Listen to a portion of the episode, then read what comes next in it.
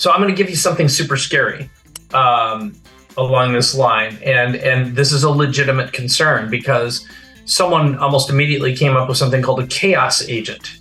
Basically, there's automated SWATs, and you can pay for it in cryptocurrency.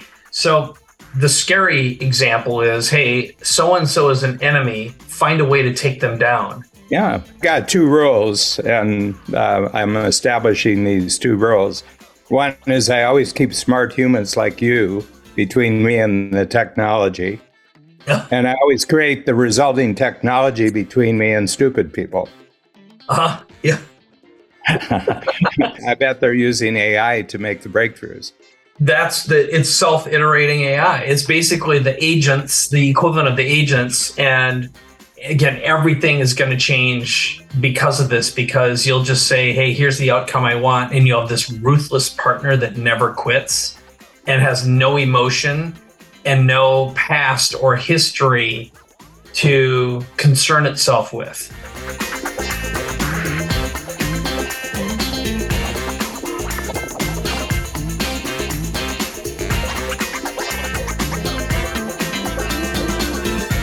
Well, here's what's happened in the past uh, couple weeks, Dan. You and I were at uh, Abundance 360 with Peter Diamandis. I'm actually in LA today, uh, about to meet with him.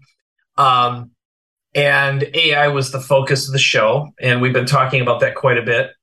The other thing, there were a series of other crazy things that happened as well, but one of them in the past week, something that's known as agents or agent GPT just got released. Now, mind you, as of right now in recording, ChatGPT came out about five months ago, and it is one of the most talked about, and it's also the fastest adopted platforms in the history of mankind.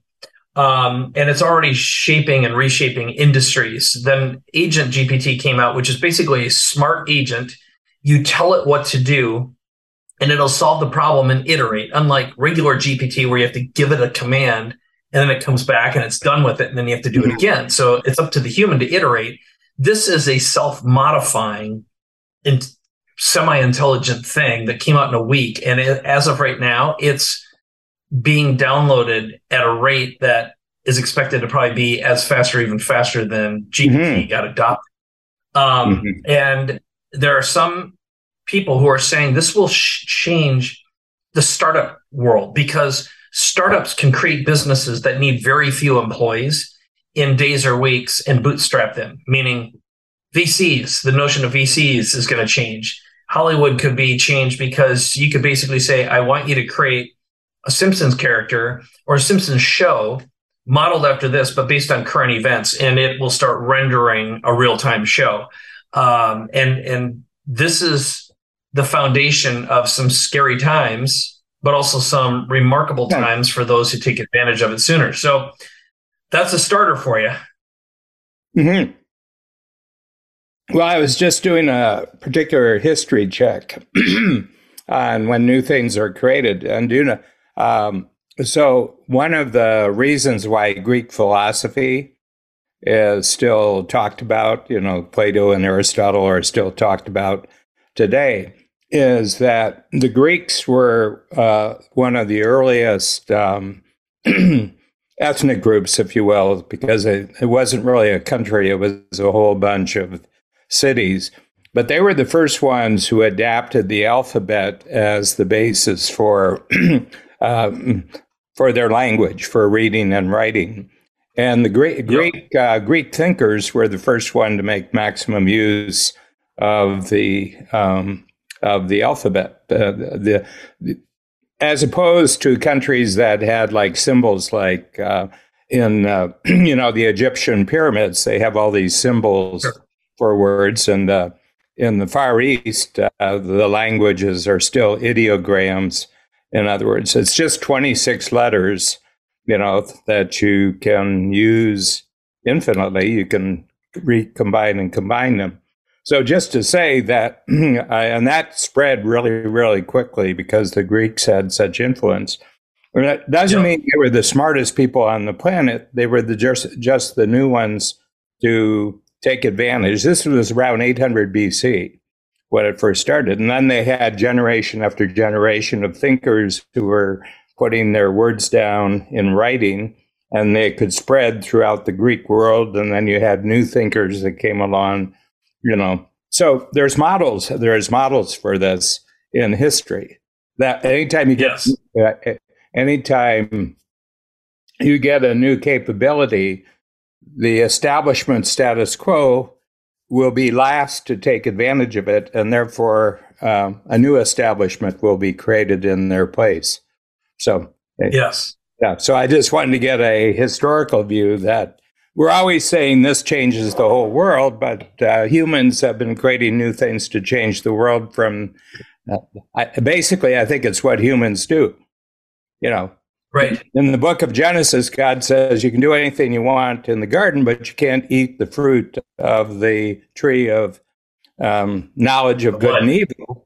And yeah. you know, tell a human not to do something, and you've just created catnip. Uh, humans are yeah. really into catnip, and uh, the reason is that God had to give His creatures free will, so He gave them a choice that would be disobeying His rules and they mm-hmm. disobeyed. He says, "Okay, now you have to go out and work. You know, I, I, created everything for you, but now you have to go out and work by the sweat of your brow, and you got to labor and everything else." But he wanted creatures that were independent, so the way he did it, he just gave them something that they should not do, and they did it.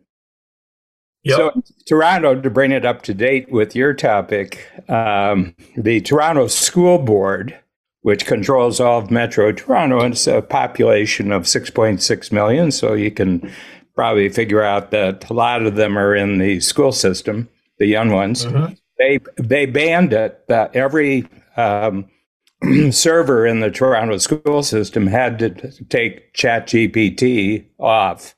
Okay. And I said, boy, that was a really clever way to get all the kids interested in ChatGPT. Oh yeah, and in the meantime, every single one of them can access it from their phone. Okay, and have you ever met? Have you met a kid? Uh, I mean, the they don't use the school. They don't use the school server. yeah, know. exactly. Yeah, yeah, no, yeah. It's it's um you know what what we have. So I'm going to give you something super scary um, along this line, and and this is a legitimate concern because someone almost immediately came up with something called a chaos agent. And um, I, I read the article. I read the article. You did okay. And yeah. you, you you know so you heard about the swatting that takes place.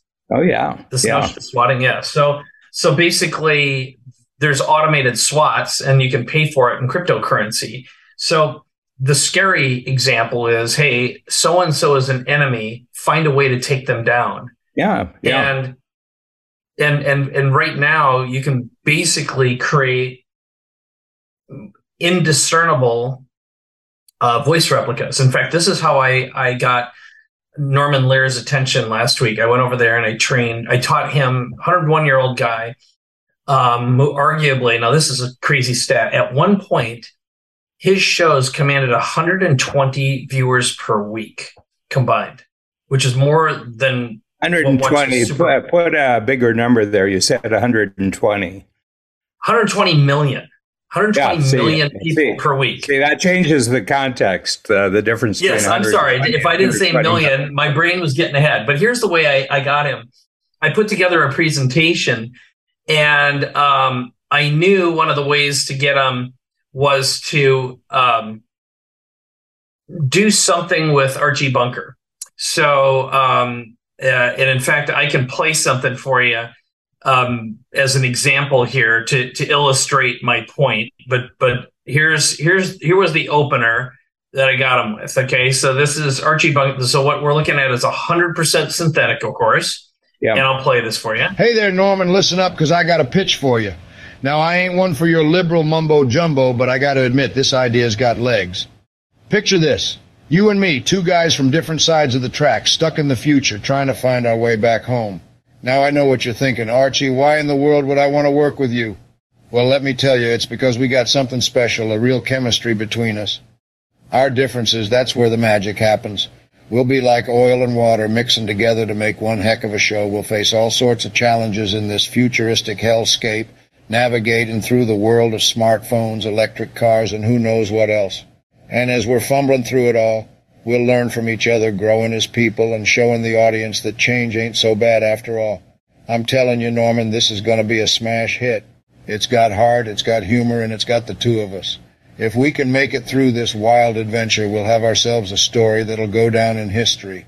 So what do you say? Let's make this show together and show the world what Archie Bunker and Norman Lear are made of. Right.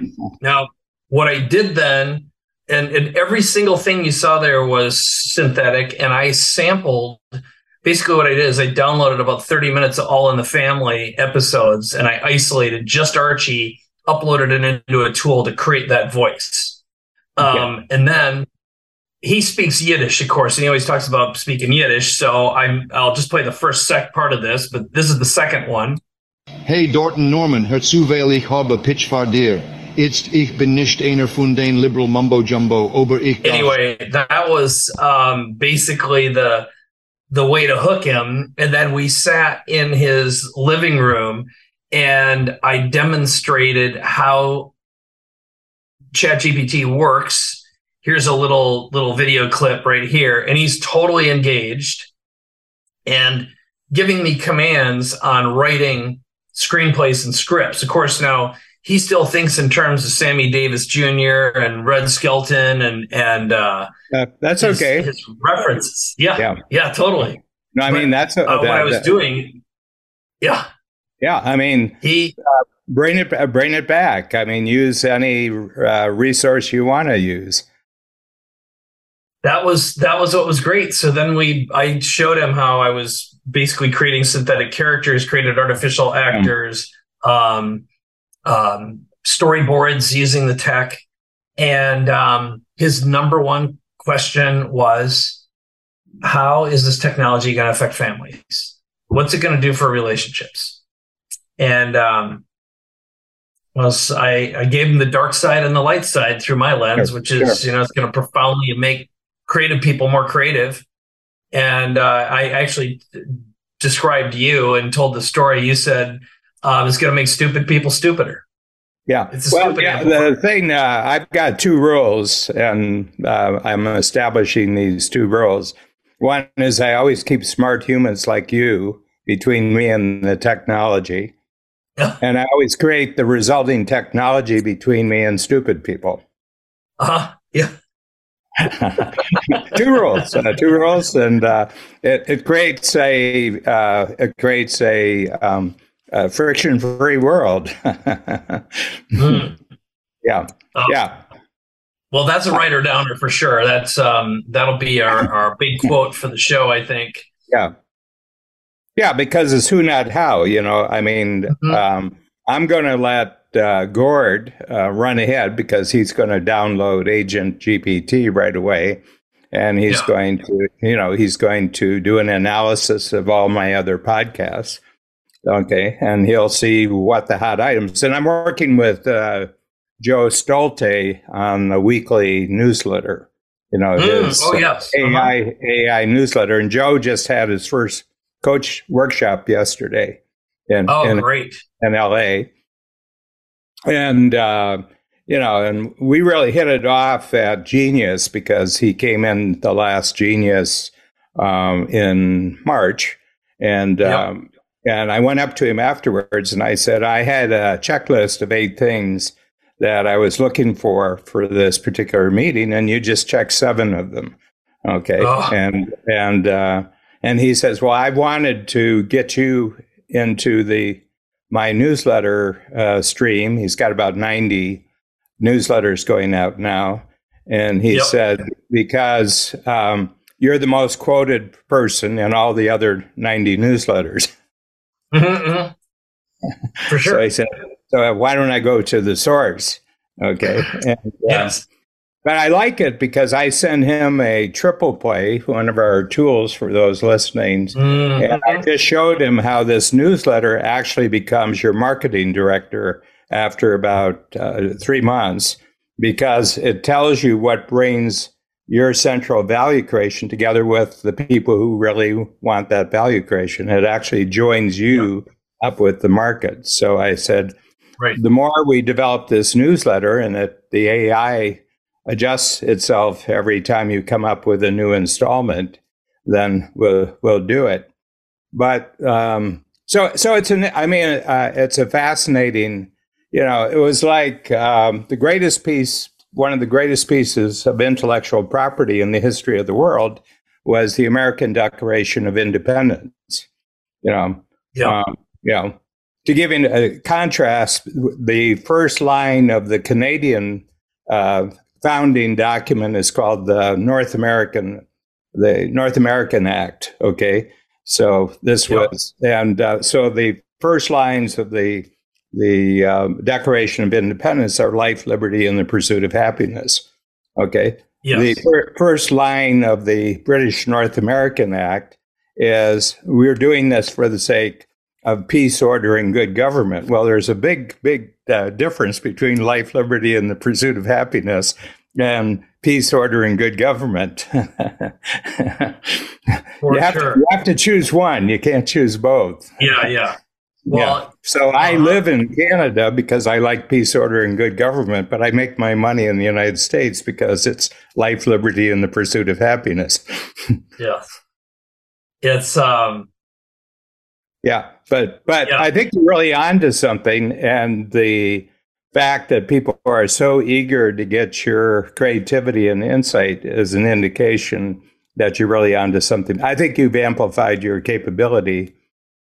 Well, it's the number of uh, calls and opportunities I've gotten, and just in the past two weeks has been mind blowing. Um, uh, lots of celebrity inquiries. Is One of the people who brought me over to Norman Lear's, Lee Stein, said, I can walk you into every Hollywood agent's office if you want. And, um, and then somebody. I know Lee, Stein, Lee Stein. I talked to Lee Stein for for about two hours along he with. He said it was the it was the highlight of his entire trip was sitting yeah. across from you, Babs. Yeah. So Stacy, so, that uh, woman from Intel, from Intel, uh, yes, yeah, and uh, so I, I just showed them what we uh, what I had done uh, with um, Tim Nelson. I, I took the main features of his funding model, how he worked with billionaires, and he's got that. And Keegan, Keegan and his team are already going to work on it that yes. the big concept for him, his cures are great, but he's got more than one cure down the road. He's got a whole bunch of cures. But his funding model is the game changer. And that is yep. that you have you have a growing club of billionaires who want to fund a single cure in a particular area with a particular scientist.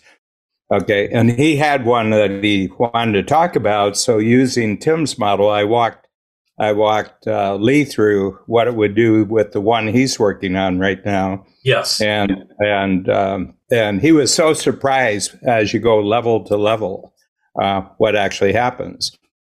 Um, yeah, he. Um, so Lee's been one of my great friends and mentors for almost 20 years here in San Diego. Yeah, he, he, told, he, told, he told me that too. He told me yeah. that too. Yeah, yeah, yeah. And, he was uh, great.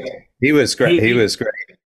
Well, apparently, I, I think uh, my line that I'm pro pro Israel was the thing that really connected. You know, uh, I said, uh, you know, I said there's a, all sorts of wildness and weirdness that's going to go on in the Middle East, but he said, I said. Uh, um, I bet for the home team, I said, we got everything in common with one country. We have nothing in common with the other countries.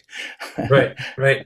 Well, that that could have definitely gotten him, and and if you deep dive into his background, um, he he is definitely one of the most profound thinkers, an incredibly well connected guy. I mean, he yeah. um, so right after A360, he said, "Well, you ought to come over for uh, dinner. I've got some people you want to meet." And of course, Stacy Shulman was one of the people from Intel who commands a massive budget over there and is involved in some very big things and then uh, a director and founder of another AI company uh, was over there, and, and a couple others as well. And I'm, I'm going somewhere with this. There's a there's a quite the story. So this guy was ranting and raving about how ridiculous um, this new change in ChatGPT was, and he's he is bragging about how how much he knows about AI and how their platform uses AI, and that this is child's play and Stacy shot, stopped him and said, with all due respect, and of course I was boisterous about it. I said, look at the, this thing is going to be so amazing. And, and he poo pooed me right away. And she stopped and she said, nah, you probably ought to listen to this guy because if you might think you know what this is, if you haven't looked at it in the past week, you know nothing. And uh, I proceeded to show him some stuff. And by the time our little half an hour was done, he was texting me nonstop for the next three oh, yeah. days, wanting to know more, wanting to know more. And because I showed him how I could create a training program that would have taken him, you know, probably $5 million and six months in a day. And, uh, and that was just the start, right? It was yeah. like his brain started, you, you noticeably see people's brains fry when they see how time collapses, capabilities are multiplied, and you're no longer limited by time, humans. It's your imagination that gets in the way. Well, yeah, and as the other thing is, um, uh, what kind of investments and bets uh, have you made throughout your entire lifetime? Because everybody's got a direction to their guesses and bets, and that's our lead exercise at Tuesday's uh, Free Zone. Um, you know, what are the best gets, guesses that you've made that turned out to be best bets? And what are the yeah. guesses that turned out not to be great bets? Okay. And mm-hmm. usually it comes down to people that you've guessed about people and you bet about people. So, one thing I just got an update for my workshop on Tuesday. We're going to go back and revisit the perfect fit. Okay because you have some criteria now because you've uh, you've talked to a whole number of individuals who are really yeah. interested in what you're doing, but not all of them are good for you. Okay, mm-hmm. so so we'll have you go through and identify the seven characteristics that are good for Mike. Okay. Yes. Yeah. Um, I will. You've been working with this for you've been working with this for five months and uh, you know, and so yeah. you've got, you've got some, uh, you know, you got some uh, mileage in already. I mean, uh, compared with other technologies, you have the equivalent of years of experience in five months that uh, would have taken you five years uh, with one of your oh. other technological ventures. Yeah, and and can I give you another idea? Sure. No, I, I I was hoping take the, for it. Take the three com- uh, company. You know, we identified your six companies. Okay. Take uh-huh. the three. Take them three at a time and put them into a triple play. Okay, so these are the uh-huh. three. So how does company number one connect with number two? How does two? And you'll see that you have an enormous amount of gold in the past that you can now mm-hmm. reuse. Mm-hmm. You can reuse your whole entrepreneurial career now of tests that you did with other forms of companies that you can now get a big picture forward. Yeah, that's um I've been intuitively doing it, but now with the framework like triple play, I will give that um that's going to be my meditative work um over the weekend.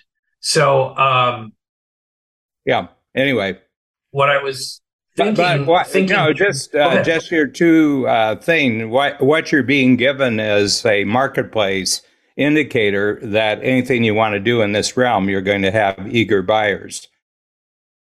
Yes, yeah. It's it's uh, all it takes is a quick demonstration, and um, I don't know if I can say it on this show, but I'll just say I got um, one of the biggest names uh, in the world called up and asked me to present on his platform in two weeks.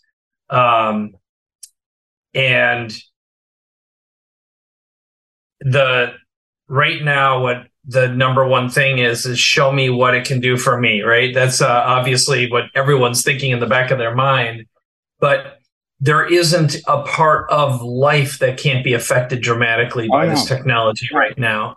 Um, and it's I, I, I in the past. So I got exposed to AI in the 1970s. Uh, for the record, um, there was a programming language called Lisp and um, a guy named Marvin Minsky was one of the first to coin and talk about AI and do the work. and um, I mean, that's uh, so Ray, Ray's Kurs, Ray Kurzweil's mentor. Yes. Yep. Going way, way back.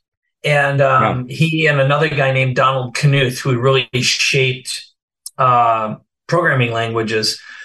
But the problem was until recently, unless you were a real data nerd, there wasn't really anything you could do with with um, AI until the perfect interface it turned out was chat. And now, of course, and even then, we've kind of had it in our phones with Siri, but it's but you know it it the contrast it creates suddenly is you realize how bad everything we've been using is. You know, you wake up one day and you're like, man, having this rock and this lever sure is great.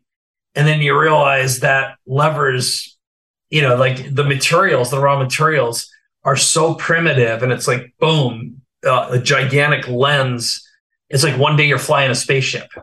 And well, let me ask you a question about what you just said. To what degree could you not be jumping on this as a huge opportunity if you hadn't jumped on a hundred other opportunities learning the foundation stones of what got you here, you know?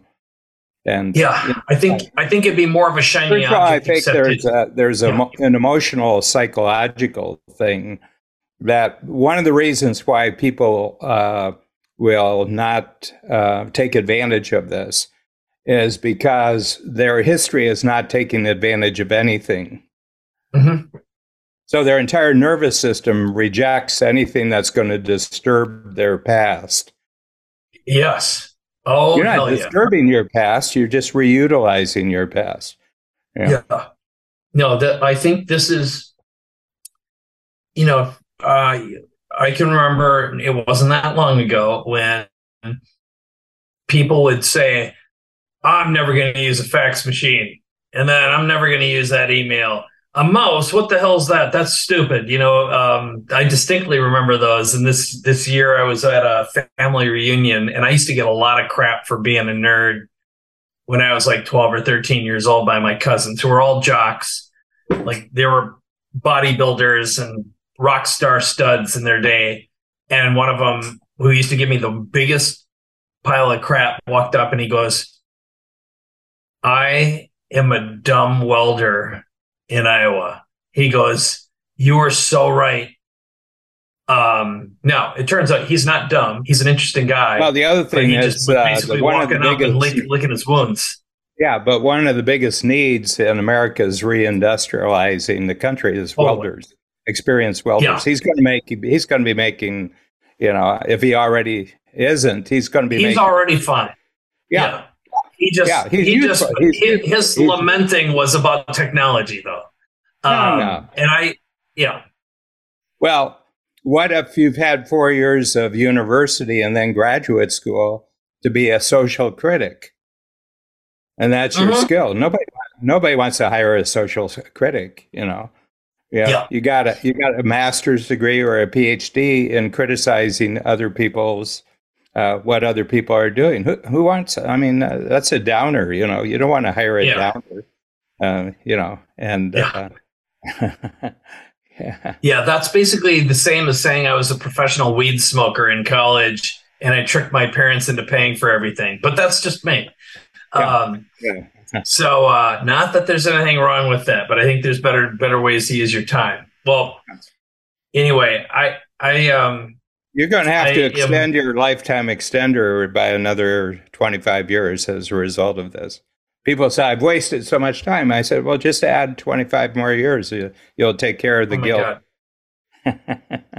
that that and I will tell you that you can compress time now. This is we are we've walked into a time machine where, um, and I, I, I, I over the past four months, Dan, I am waking up regularly at three or four in the morning. Yeah. I cannot sleep because my imagination. Yeah. I, I'll even go so far as to say one more thing. My brain has been profoundly rewired. I think in AI now, yeah. and I develop commands and instructions that have enabled me to become significantly more productive and more inspired than than I ever ever been in my life. I feel like I'm like in my teenage years just discovering computers for the first time. But you've So- got no, you've got 40 years of discovering computers. You know, uh, I mean, uh, the whole point is be be kind to your past. hmm You know, there's this guy uh, Aubrey de Grey. I think he's one of the longevity Yes. people. I know He's him. the- One of the he- strangest men I've ever met. Yeah, and he's got this line: "If you're not embarrassed who you were a year ago, you're not growing." And I said, Yeah. "So that that sounds like a pretty entrenched uh, mindset that you have there. So when in the future are you actually going to be happy with your past? You know, uh, I mean, if your thing is that you're always embarrassed with who you were year, that sounds like a really deeply entrenched mindset and habit." So, uh, uh, do you think this? Uh, all, all it means is that you're, you, by living forever, you're just going to extend every year. You're unhappy with everything up until a year ago. I said, Yeah. that's a that's a dumb that's a that's a dumb way of treating yourself. You know. Yeah. Now, That's- other people get value from him. The question is, does he get any value from himself? Yeah. Yeah, he um I've I've known him for a long time. I met him through a mutual friends going back more than 10 years ago and I and he has he had an extremely strange lifestyle uh beyond the work he does. Yeah. So um he he definitely like he was like if you go to Burning Man, he was Burning Man weird.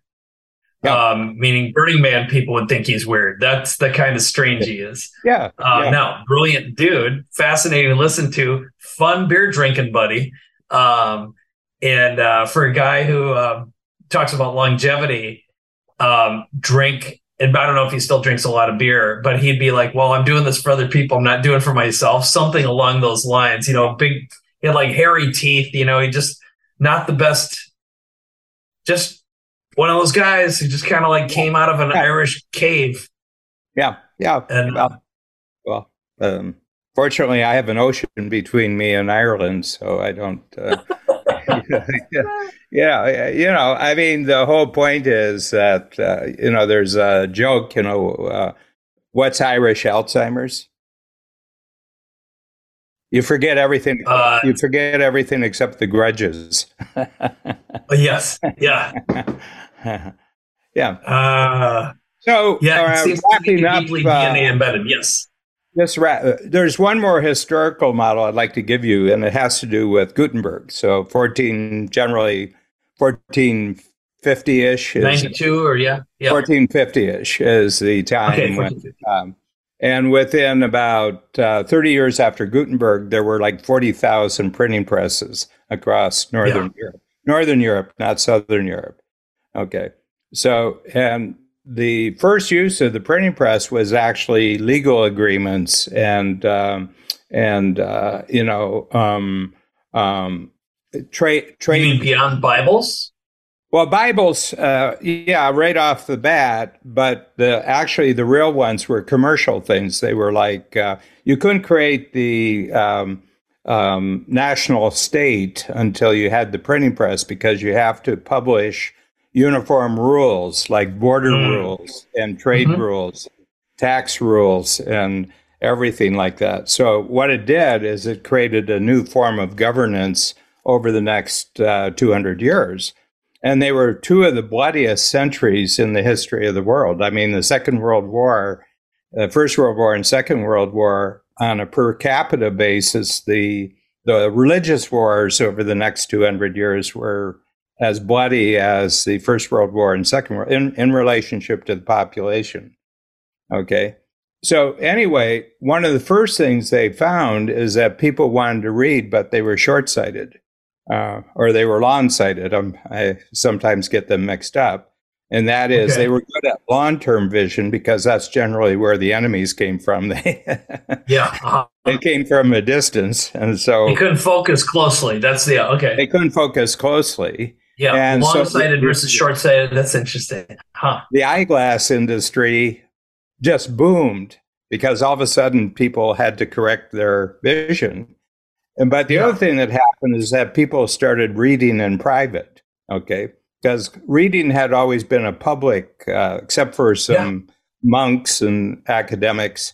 You know, the reading was not something that was done by yourself in your own room and just uh-huh. thinking about what the author was saying or what the rule. And um, about, you know, um, 125, 130 years after Gutenberg, uh, this playwright called Shakespeare pops up. Okay. And yep. uh, he introduces an innovation which totally changed modern life, and that is people have conversations with themselves. So Hamlet and Lady Macbeth and you know uh, Othello, Iago, they're all sit. They stand on stage for 15 minutes and they talk to themselves. Okay, and that had never happened, and a lot of people believe that it was that practice of reading in private and having a conversation with the text that allowed people for the first time to actually have conversations with themselves. Okay. So you you were talking how you're thinking in AI now. Well, that would be the same thing as you acquiring the ability to read in private, and uh, you know, and that was threatening to all sorts of for uh, uh, mm. you know uh, forces in society, not just religious, but uh, you know, kings and monarchs and you know, and uh, warlords and everything. They didn't want you thinking aberrant thoughts and everything. And Freud, Freud said that probably most of modern thought really comes from Shakespeare. You know, that uh, Shakespeare is probably the first person who really grasped that human beings can talk to themselves. And, and, uh, and really, you're having a conversation with result of, let's say, um, agent GPT.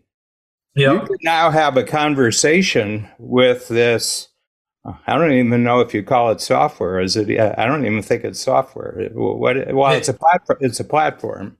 Yes, that's it's closer to a platform simply because it is it is i here i'll go so far as to say this i think what we are witnessing in near real time dan is the emergence of a, a, the evolution of mankind because that's how profound this technology will be and yeah. um, the evolution is one of choice meaning um, you're going to see such a dramatic difference. It's sort of like suddenly there's aliens living amongst us and there's in fact an alien that is being um, created in near real time. And the evolution we're sh- seeing the hockey stick and the fact that that you know everyone's been talking about how agi con- basically machine consciousness is going to be here in 10 or 20 years anyone who, who's got half a brain right now can look at this and go holy crap yeah but Everything this isn't is- machine this isn't machine intelligence this is human intelligence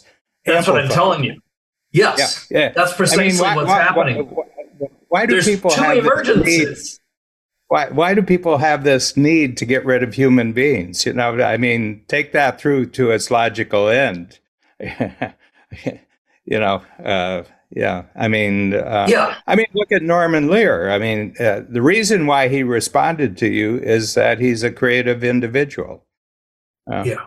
Why Lee Stein, uh, you know, uh, is that you're he, he, he's a creative individual. He's just got a new tool, and he's just got a new mm-hmm. who. He's just got a new who who can help him. Plus, one of his own characters now becomes a creative partner. Yes, Norman Lear. Norman. Yes, yeah, that was. To, yeah, yeah, I that's the way I framed it. This is your your creative first draft partner that never gets tired or frustrated and is evolving and and helps you evolve. And I think yeah. that's the um, um, yeah. you know what this will profoundly do to the energy industry, to governments, to, to software, to medicine, to um, there isn't a problem that it can't multiply or amplify. And if it can't solve it yet, well, it can it be worked on quickly. There's almost every problem that can be worked on, not through a committee, not through not through a bureaucracy. You know, I mean, mm-hmm I wrote a book in uh, 1994. That was my first book. It was called The Great Crossover. Okay, oh. and and just have this checklist because I read a whole series of uh, uh, articles about this new thing called the microchip. Okay. Yep. And and it was um, a series of articles, but there was a writer at the New York Times. I think he was the science or technology writer, and he wrote an article where he said, This is the most interesting new invention ever because it's an invention that can be applied to any existing invention. Okay. But he says not only that, it's an invention that can be applied to itself to make more powerful versions of itself. Okay. And Gordon Moore had already given more or less the game plan for this. He just mm-hmm. died. He just died two or three weeks ago, uh, Gordon Moore. But his whole notion, he said, and he was only using three data points. Okay. And he said from the first version to the second version, the cost was cut in half and the computing power was doubled. So it was two times two. It was a four times. Every time you create a new version, you get a four times. Uh, you know, you get it four times. So, and uh, he said as we go forward, he says, I can see two big social trends, uh, economic trends. One is that large organizations are going to have a hard time with this because it will introduce too too fast a change that one they can even keep up with the changes but their way of thinking will not be able to even anticipate what the new changes are going to be in the future and certainly we've we're seeing the collapse of large organizations today. This is before Chat GPT, you know, and the reason is things are just happening too fast for the large organizations uh, to to deal with, and they're they're intensely political inside. So nobody wants to see anybody else who they work with get ahead of them. Mm-hmm. It's not even about the outside world; it's what's going on inside their own bureaucratic organizations. And then the second thing that's going to happen, he says, it's going to favor entrepreneurs uh, uh, because um, uh, individuals and small companies now will be able mm-hmm. to have capabilities that it used to be only large organizations could have. So, so that's my checklist. Does it do the? If you have a game changer, you you have to check those boxes, and I think the internet did that. Yes. Uh, well, I think graphic user interface was the first big uh, first big jump. You know, and I yeah. mean, Bill Gates said he that was the biggest game changer of his life when he stole graphic user interface from Steve Jobs, who had stolen it from Xerox. You know, yeah, yeah. And, and he uh, at at the trial because Steve Jobs sued sued him. Uh, Bill Gates says it's true. I did steal it from him, but he stole it from PARC you know, PARC yeah. Labs yeah. in Palo Alto. And yeah, he, Alan he, Kay was the guy. Yeah. Yes. Yeah. Yeah. So, um, so the big thing is that if um, it, uh, the bottom line here is it really favors creative ADD people who uh, today's thought is more interesting than yesterday's best thought. Yes, that is true. Action taker. Mike Koenig's here, and I just wanted to interrupt for a second and let you know that if you're ready to reinvent yourself and your business, go to connect2mike.com to learn more and book a conversation with me right now.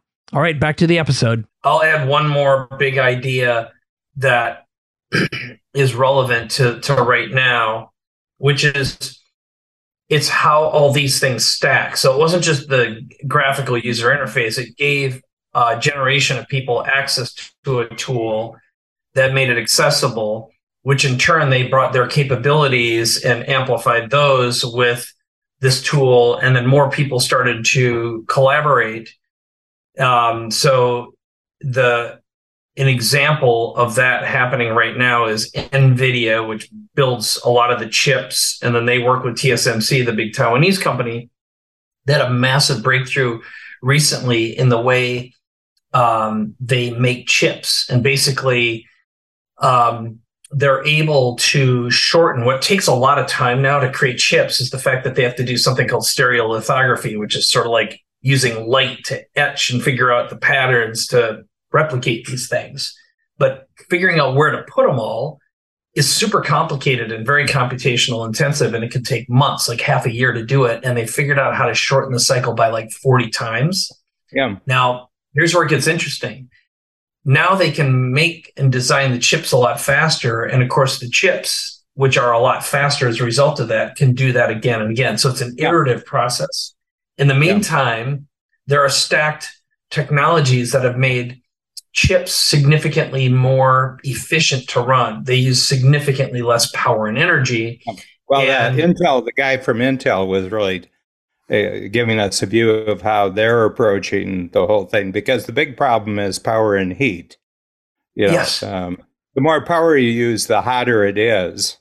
Uh, the yep. you know, and that's always been a problem for the you know for the computer industry. Period is just the heat of the computer and yep. just an air conditioning cost. You know, just uh, you know, and, right. Uh, yeah, I have a guy coming into. I have a guy coming into um, Free Zone who has had the one of the most popular labs in the United States for getting quantum computing uh, experiments down to almost absolute zero. Okay, that that is the breakthrough moment. Is room temperature.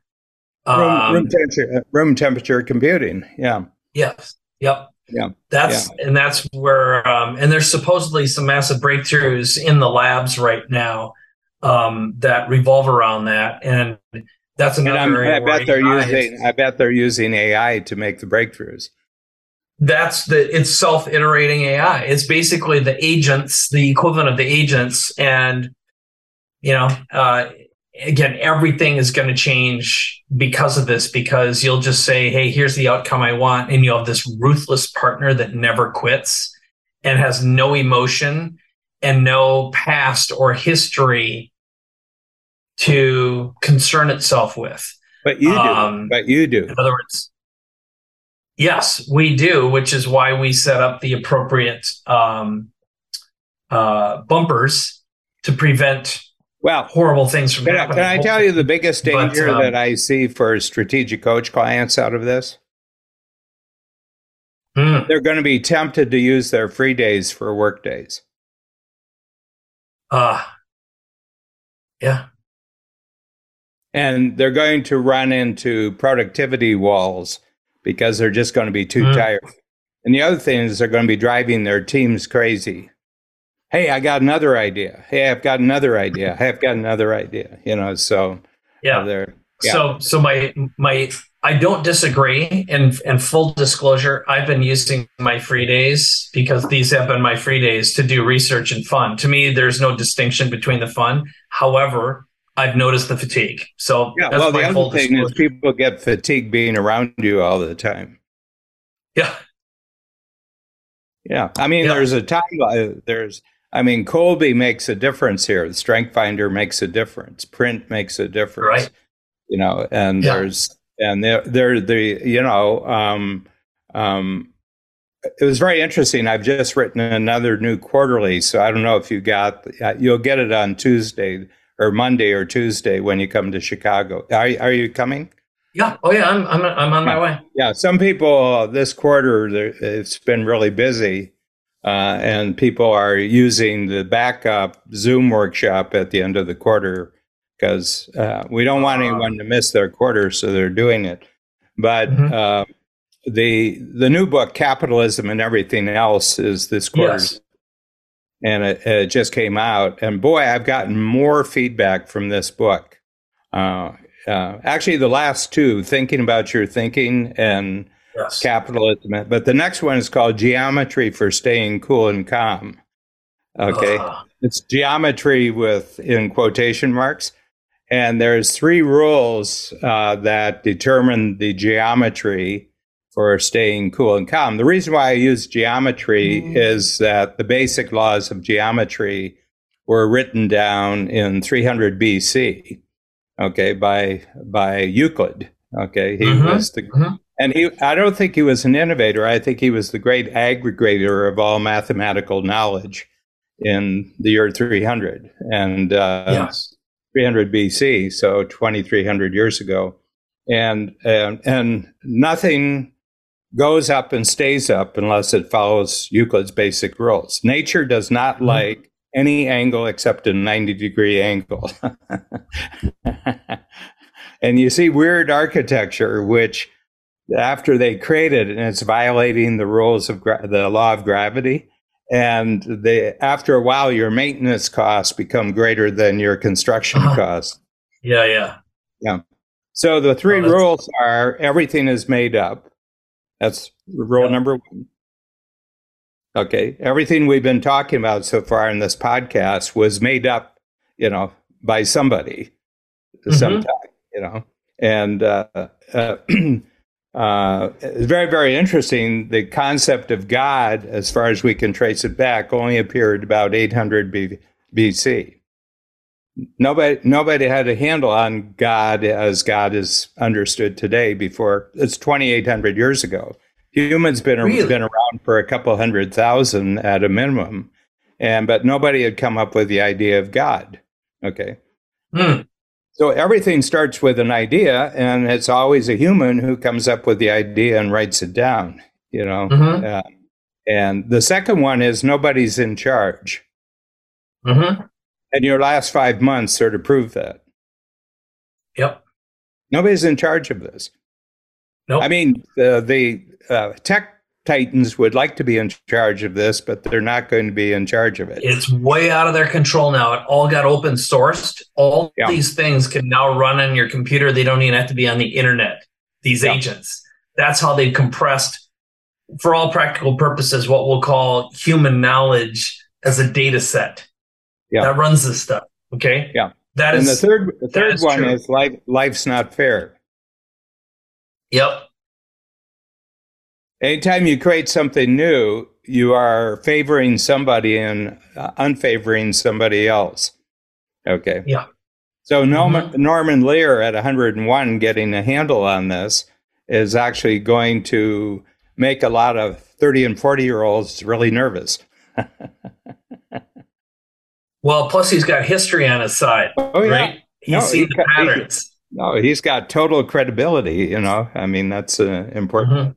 thing. So this is Yeah. uh, fascinating. Look what's happened to our thinking on this podcast as a result of this new this new thing. Yeah. You know, it's really interesting. I, uh, we had an experience. So Keegan and his team, uh, Katie and uh, uh, Maddie are his two main daily supports, and they came and and uh, uh, Katie's the one who actually puts together uh, the. Certainly, in our case, she put together all the um, patent applications. So we had 22, which go in in about two weeks. They go in 22 patents. Wow. But what she did is that she she showed us the language that they have to use uh, to uh, be interesting to the patent bureau. You know, and it's like a Ah. foreign, it's like a foreign language. I mean, it's um, uh, Mhm. uh, and then she has a diagram of the structure and process of every one of the tools. Okay, which is really Ah. interesting. And I was sitting there and I said, you know, this is kind of like finding a room in a hidden place in Egypt where all the blueprints for the pyramids are, you know, where all the blueprints for the Sphinx, uh, Sphinx are. And I said, I'd never seen these tools, which were created in response to the DOS issues of our clients. I'd never, Mhm. I had never seen uh, Mhm. what these actually looked like in diagram form. Not not Ah. the tool form, the tool form, but the, what part of the reason is that Katie's been in the program for two years, so she's she Oh. can use her own knowledge. Uh, she can use her two two or three years. I think it might be three years that she's been in the program. She's in the ten times program. Yes. And she just took us through tool after tool after tool. And then we have 28 more that are going to be submitted before the end of the year. Okay. And, uh, and it was, Uh-huh. it was really bracing, you know, it was really, I mean, it was kind of, uh, I said, somebody's just translated everything that we, we've been working with for the last 34 years into, into define structures and processes. And, Yes. um, and so at the end, we were wrapping up. We were doing a positive focus at the end, and I said, "I Kathy Davis was there because Kathy's the tool whisperer for Keegan Mhm. and his team. So Ah, she'll yes. tell you, she she'll tell you what, what every tool does.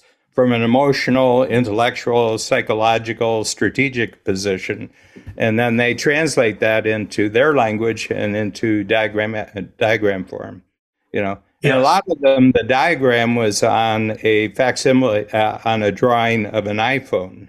That this stuff could be on iPhone, and I said, you know, the process of going through this patent process is going to totally transform our understanding at Coach of what we're actually doing.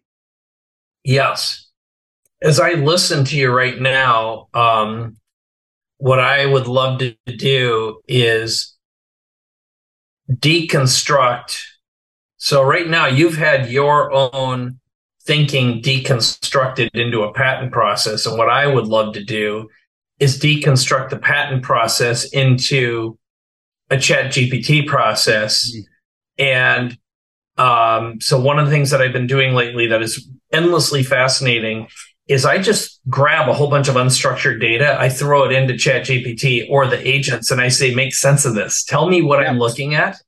Yeah. And it tells me really interesting things that I wouldn't normally see. You know, so for example, today I took all of our past uh, yeah. episodes Podcast. and played data and said, now come up with 10 show ideas. And for each show idea, come up with 10 different unique titles. Um, so, and what it can iterate, and that's really what makes our thinking, what makes humans great is we can't let something go. And it's our ability to iterate in our minds and iterate in the flesh in the material world that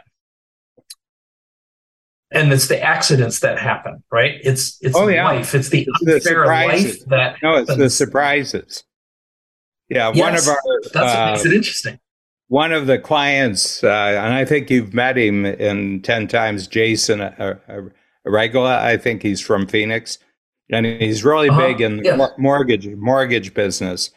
And he said, you know, I suddenly realized by doing the triple play that it's not creative if you're not surprised.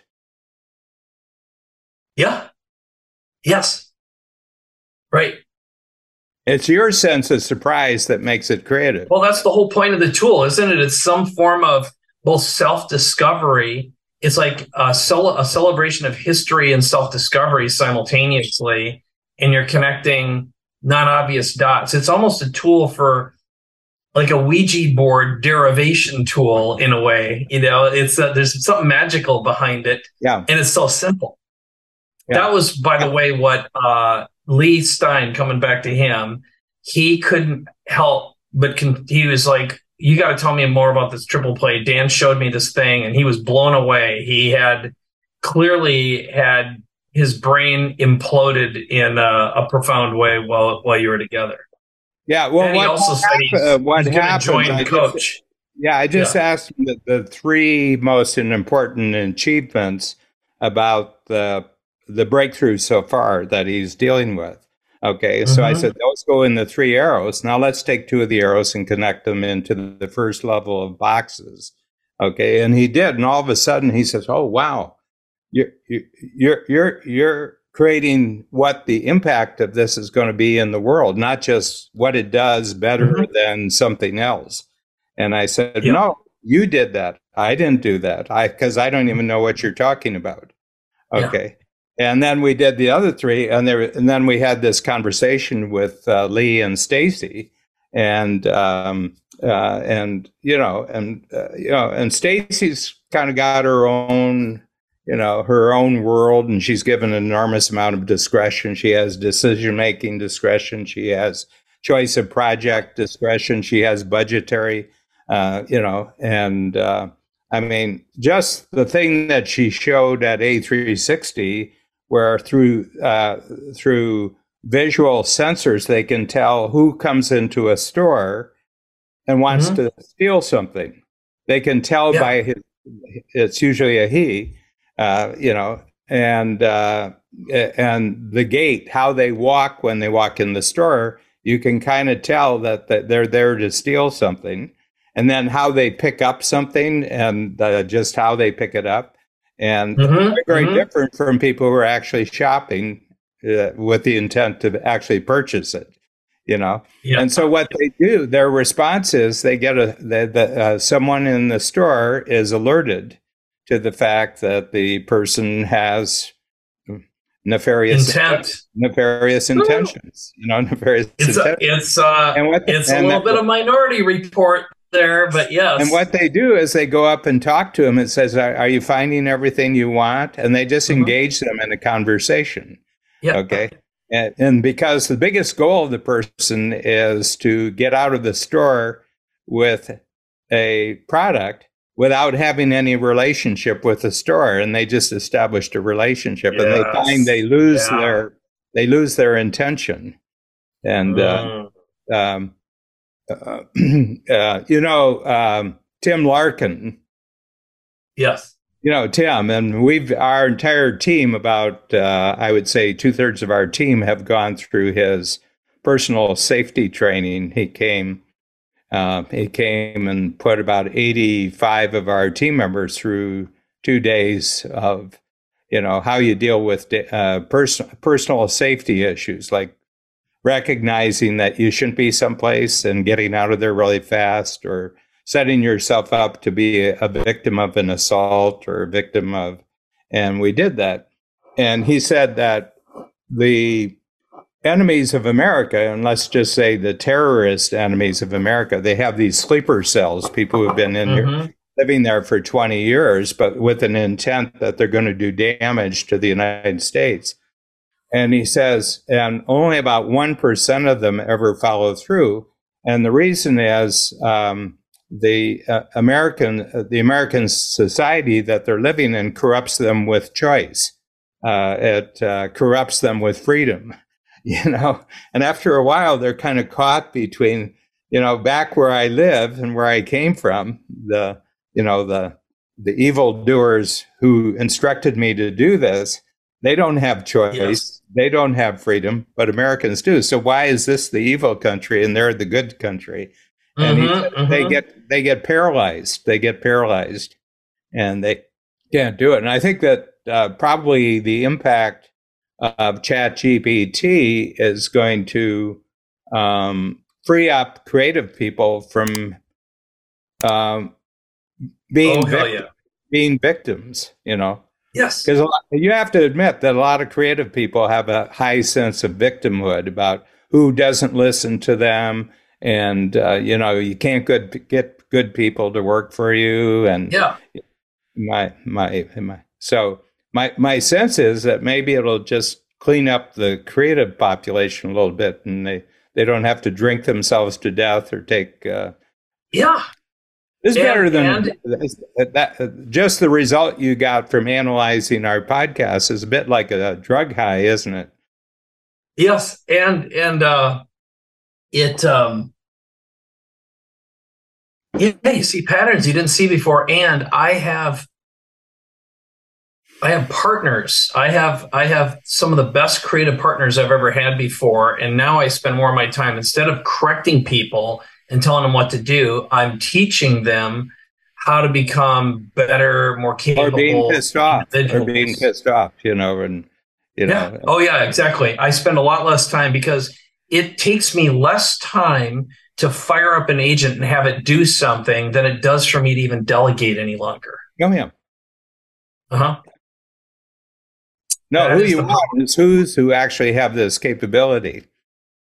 Because people are going to specialize, you know, the right off the bat, you're going to have, you know, who they are as an individual, what their Kolbe is, what their strength finder is.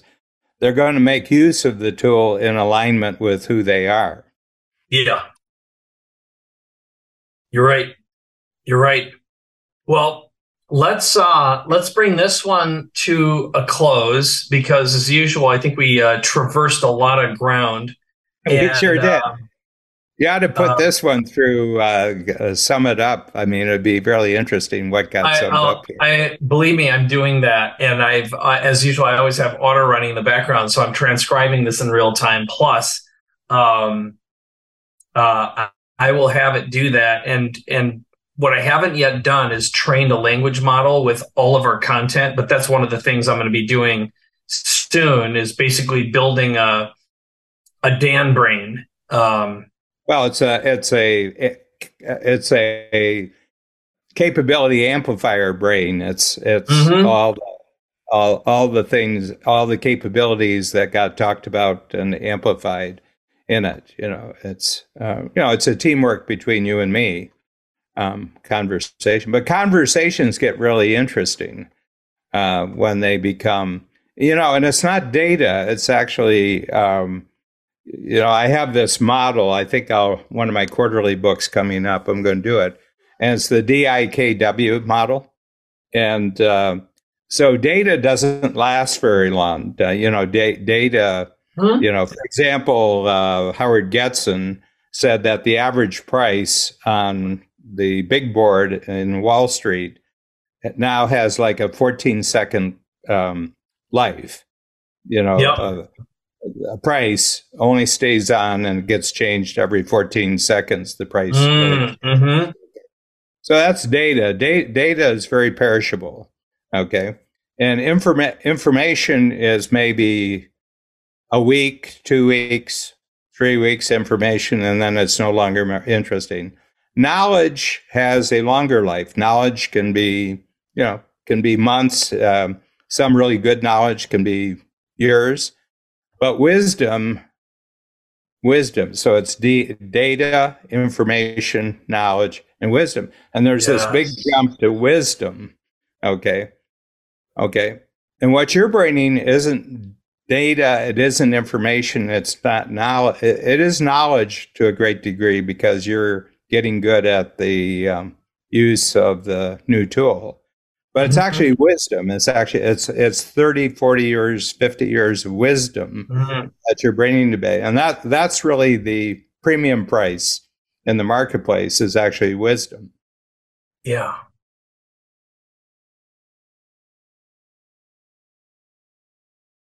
is a wisdom enhancer. Yes. Man, I am going to take that one and run with it. That is, uh, let me, that, I mean, you are talking to somebody, ta- talking to somebody who has 80 or 90 years of wisdom about um, what constitutes creative entertainment in the United States. You know, you got Peter with, uh, you know, uh, you know, probably 50 years of wisdom about um, how technology develops and you know and everything like that. And then you have lee stein with uh, a whole lifetime but it's really wisdom that's being enhanced. It isn't data. Yeah. Yes. Oh for sure. Yeah. Data at the end of the day has until it's interpreted interpreted and acted upon it has no value. And yeah, if we go yeah. back to the full circle to the first place you went today when we opened up this podcast was, hmm, let me go but look through my history book, yeah. and you went right to the Greek, language, the eight hundred, the characters, the alphabet. It's characters. Yeah, yeah. So, um, and that that I think is the the the place I need to spend a little time uh, gnawing on this, which is characters, yeah, and language and um, wisdom. You said wisdom enhancers, and I think there's a new word that could be created here. A new a word that that represents a different a shift in thinking. And it's sort of like when you talk about thinking about your thinking. What if there is a third word that's that takes yeah. and applies thinking about your thinking plus new characters and wisdom enhancement. Well, and what stories. would that word be? It's really stories. You're telling uh, an entirely new story. Yeah. Yeah. And uh, I think the basic organizing structure of how our brain comes to grips with uh, with our experiences that we tell stories to ourselves and then we tell stories to other people. You know, mm-hmm. you have quite a story to tell about the uh, no, from November 30th till now. You have a great story to tell you know, and everybody's interested in the new story, but they want to know what it does for them. Mm-hmm.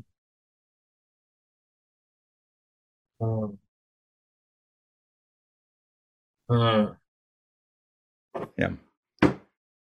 Mm. Yeah. You're a great Yes. sto- you're a great storyteller, you know. And I Oh, think that's what one of the distinguishing features of creative people is that their stories are more interesting than other people's stories. Yeah. Uh huh. You're that's uh well thank you for that and and I do I you know when I think about anyone who ever affects my thinking what do they all have in common they're they are the best storytellers and I I, I don't remember if I probably told you this before but many years ago I was uh doing something with Tony Robbins uh I was at his house um working on a studio actually. So it's showing him how to produce his own content because before then he was always he always had to have a entourage of five or ten production people. And he stopped me and looked at me and he said, "You know, I'm an entertainer. 80% of what I do is entertainment, 20% of it's content, and unless I do it in that order, uh, no one's going to pay attention long Yeah. enough to learn." And um, that I found that whole thing very offensive the first time I heard it. I was like, "Oh, and then the more I thought about it, the smarter it became. So anyway, Well, the other let's the other thing, entertainers uh, capture other people's attention. right? you know you know and the um i mean just uh you know uh, people for example um when we were at a360 i just took a pass i went to the coffee shop when um um uh you know when um you know the the whole thing about the singularity and everything like that you know but that's basically what he said the first weekend uh, remind me of his name. I'm not even. At which one? Oh, at, at A360, it was uh, first thing in the morning. It was uh, who, who's the singularity guy? Singularity. No, Peter and him. I'm my, my I just have a Oh, uh, but not Kurzweil. Kurzweil. Yeah, Ray Yeah, Kurzweil. yeah. Oh, I'm sorry. I yeah. just took Uh-huh. a, I just took a pass on it, and the reason is it's been the same story for 11 years. Yes. Oh, yeah. He, he, do- he doesn't. I mean, he's an inventor. He's got 80 patents. Yeah. He's very boring. Yeah. He's not Yeah. a good entertainer. Well, not only that, but it's the same story. You know, I can just Uh-huh. say there's not there's not going to be anything new to the story. You know, Yes. and, and, Yeah. uh, No, you Yeah, lost the- me for a second there. I, I got it. Yeah. You're right. yeah. You're There's right. not anything new to the story. I heard the story the first weekend we were in Silicon Valley at the um, headquarters for Uh-huh. Singularity, and he told the story, and I said, "I got the story," and then the Yeah. You know, five or six times during the A360 history, he's told the same story. And I said, uh, you know, Yep. uh, there's nothing new here to uh, talk about, you know, and, uh, and, um, you know, so the, I mean, it's an interesting thing, but it's, um, yeah, there is, there's a religious aspect to it, you know, um, you know, I, I've got a healthy dose of religion from earlier in my life, you know. And one of the values of that is you can spot a religion when you hear it. You know, you can spot, Yeah. you, can, you can spot, you know, that, uh, you know, the Messiah is coming, except it's a technological Messiah, and Uh-huh. gradually it'll replace us. It's going to solve our problems by uh, by killing us all off, you know. And I said, that's not a good. That's not a good story. That's a horrible story. that's a, that's that, that that's not that's not a good story. that's a bad story. You know, nobody Yeah. wants nobody wants stories with bad endings, and the Yeah, extinction yeah. extinction of the human race is not a good story. You know, I don't No, like that story. You know. All right. Let's. Uh, That's the one thing I couldn't stand about Game of Thrones, oh, uh, oh, as opposed to the uh, Lord of the Rings. If you take the Peter Jackson work, yeah. in the end, the good guys won. Uh-uh. uh, with uh, you know in the in the Game of Thrones, he kept killing off the good good people. I said you can't kill off the. Uh, that's not a good story. Uh, yeah, it's not just that. I uh it was just too blurry. You know, call me old fashioned but uh the blurry lines at some point you're like um Well, it was completely lacking. In, it was completely lacking in morality and ethics. You know, And Yeah. you know, and I, Yeah. Said, you know, uh, we created morality and ethics for a reason. You know, Yeah. it, it makes life more livable. You know? Yeah. You're right. You're so right. Well, Yeah. Well, this, This is is uh, this is a, a- probably a the greatest tour of a lot of different landscape than I think we've ever pulled off in 40 minutes. Yeah. Or so. You're right. Yeah. It's been um uh I'm I'm gonna be spending a lot of spare cycles uh thinking about this today and then um of course I'm gonna go right from this frying pan into the fire of Peter and his team talking about inventing the next iteration of A360 That'd be good.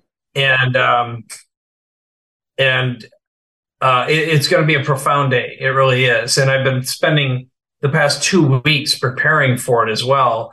So I've had a lot of cycles, a lot of iterations in the background, and Peter and I have been dialoguing daily now for a few weeks. So um, what I one one thing I think, and I haven't talked to Peter since, so I'll be doing okay, in the in the next couple of weeks. I'll probably be doing a podcast with him. But one thing that I really noticed in the difference of the presentations that uh, uh, that stories where it already exists and it's available tomorrow are a lot better than Mhm. prediction, predictions of what might happen.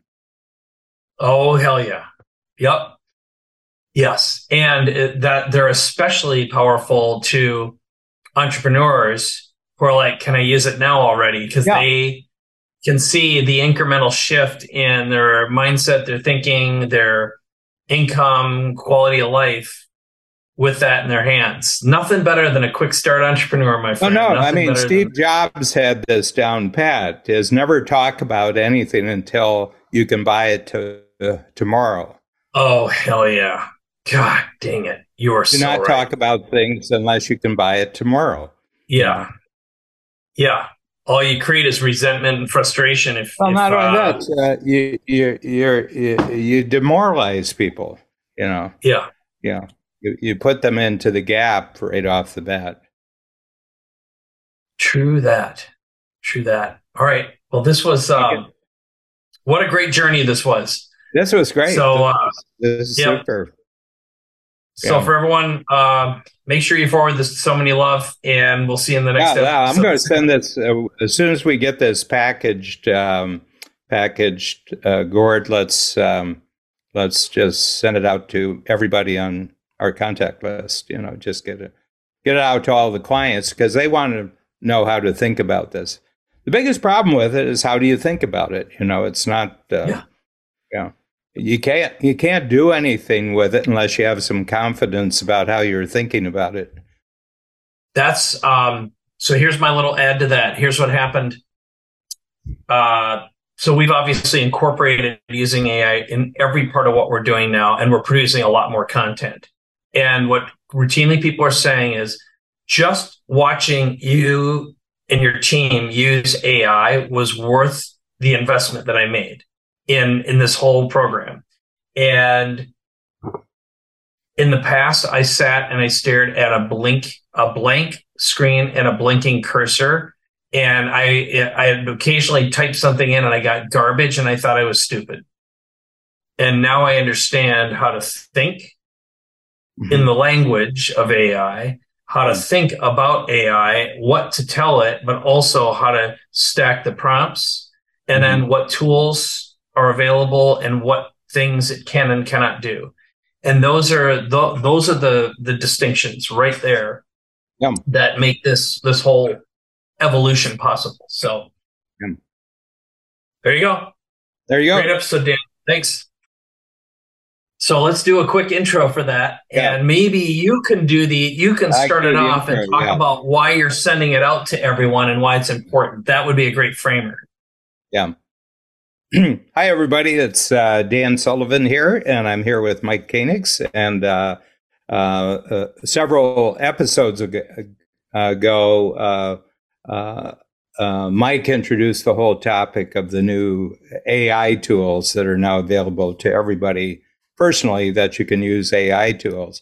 And um, and then um, um, the results of our podcast back then did not discourage Mike at all. He he, he got supercharged. yeah, he he doubled down on his latest technological drug. And uh, anyway, and then he did a wonderful job along with four others of our clients at the summit that we have for the Free Zone program in Palm Beach, Florida. And uh, but he's wound up. I, I, I think that Mike was born a wound up person, but he's really gotten a, a new fuel for being wound up.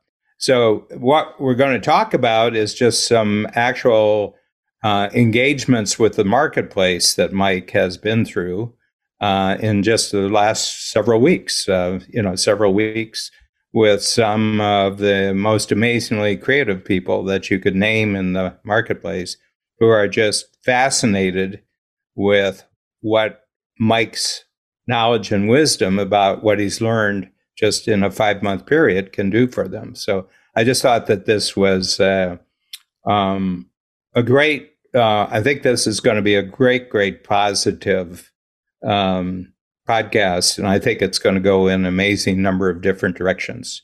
What say you, Mike? Well, thanks for that, Dan. Uh, this has been probably the most. It's been the best five months of my 20 years, I would say, because so much has happened so quickly and the amount of interest and capabilities.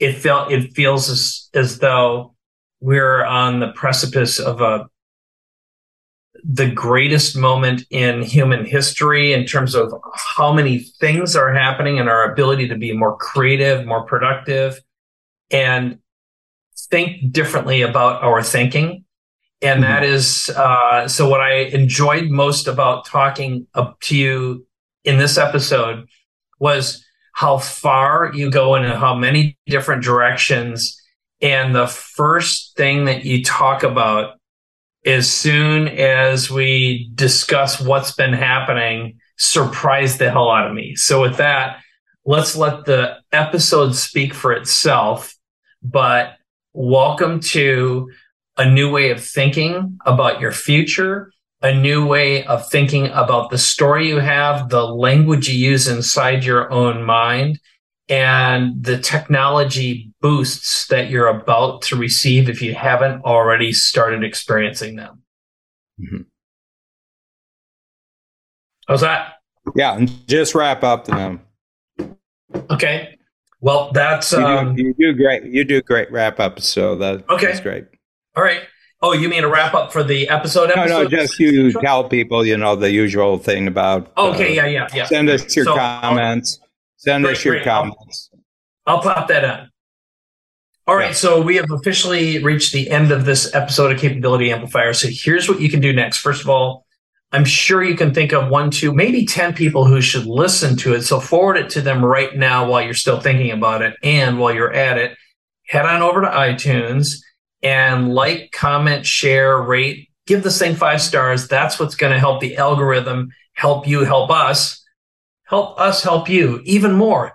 And mm-hmm. of course, if you're watching this on YouTube, um, giving it a little thumbs up, hitting subscribe is going to also help share this message with even more people that can benefit from the wisdom inside it and also being exposed to Dan Sullivan, his gigantic brain, and what Strategic Coach can do for you. So thank you so much in advance for your support and your help.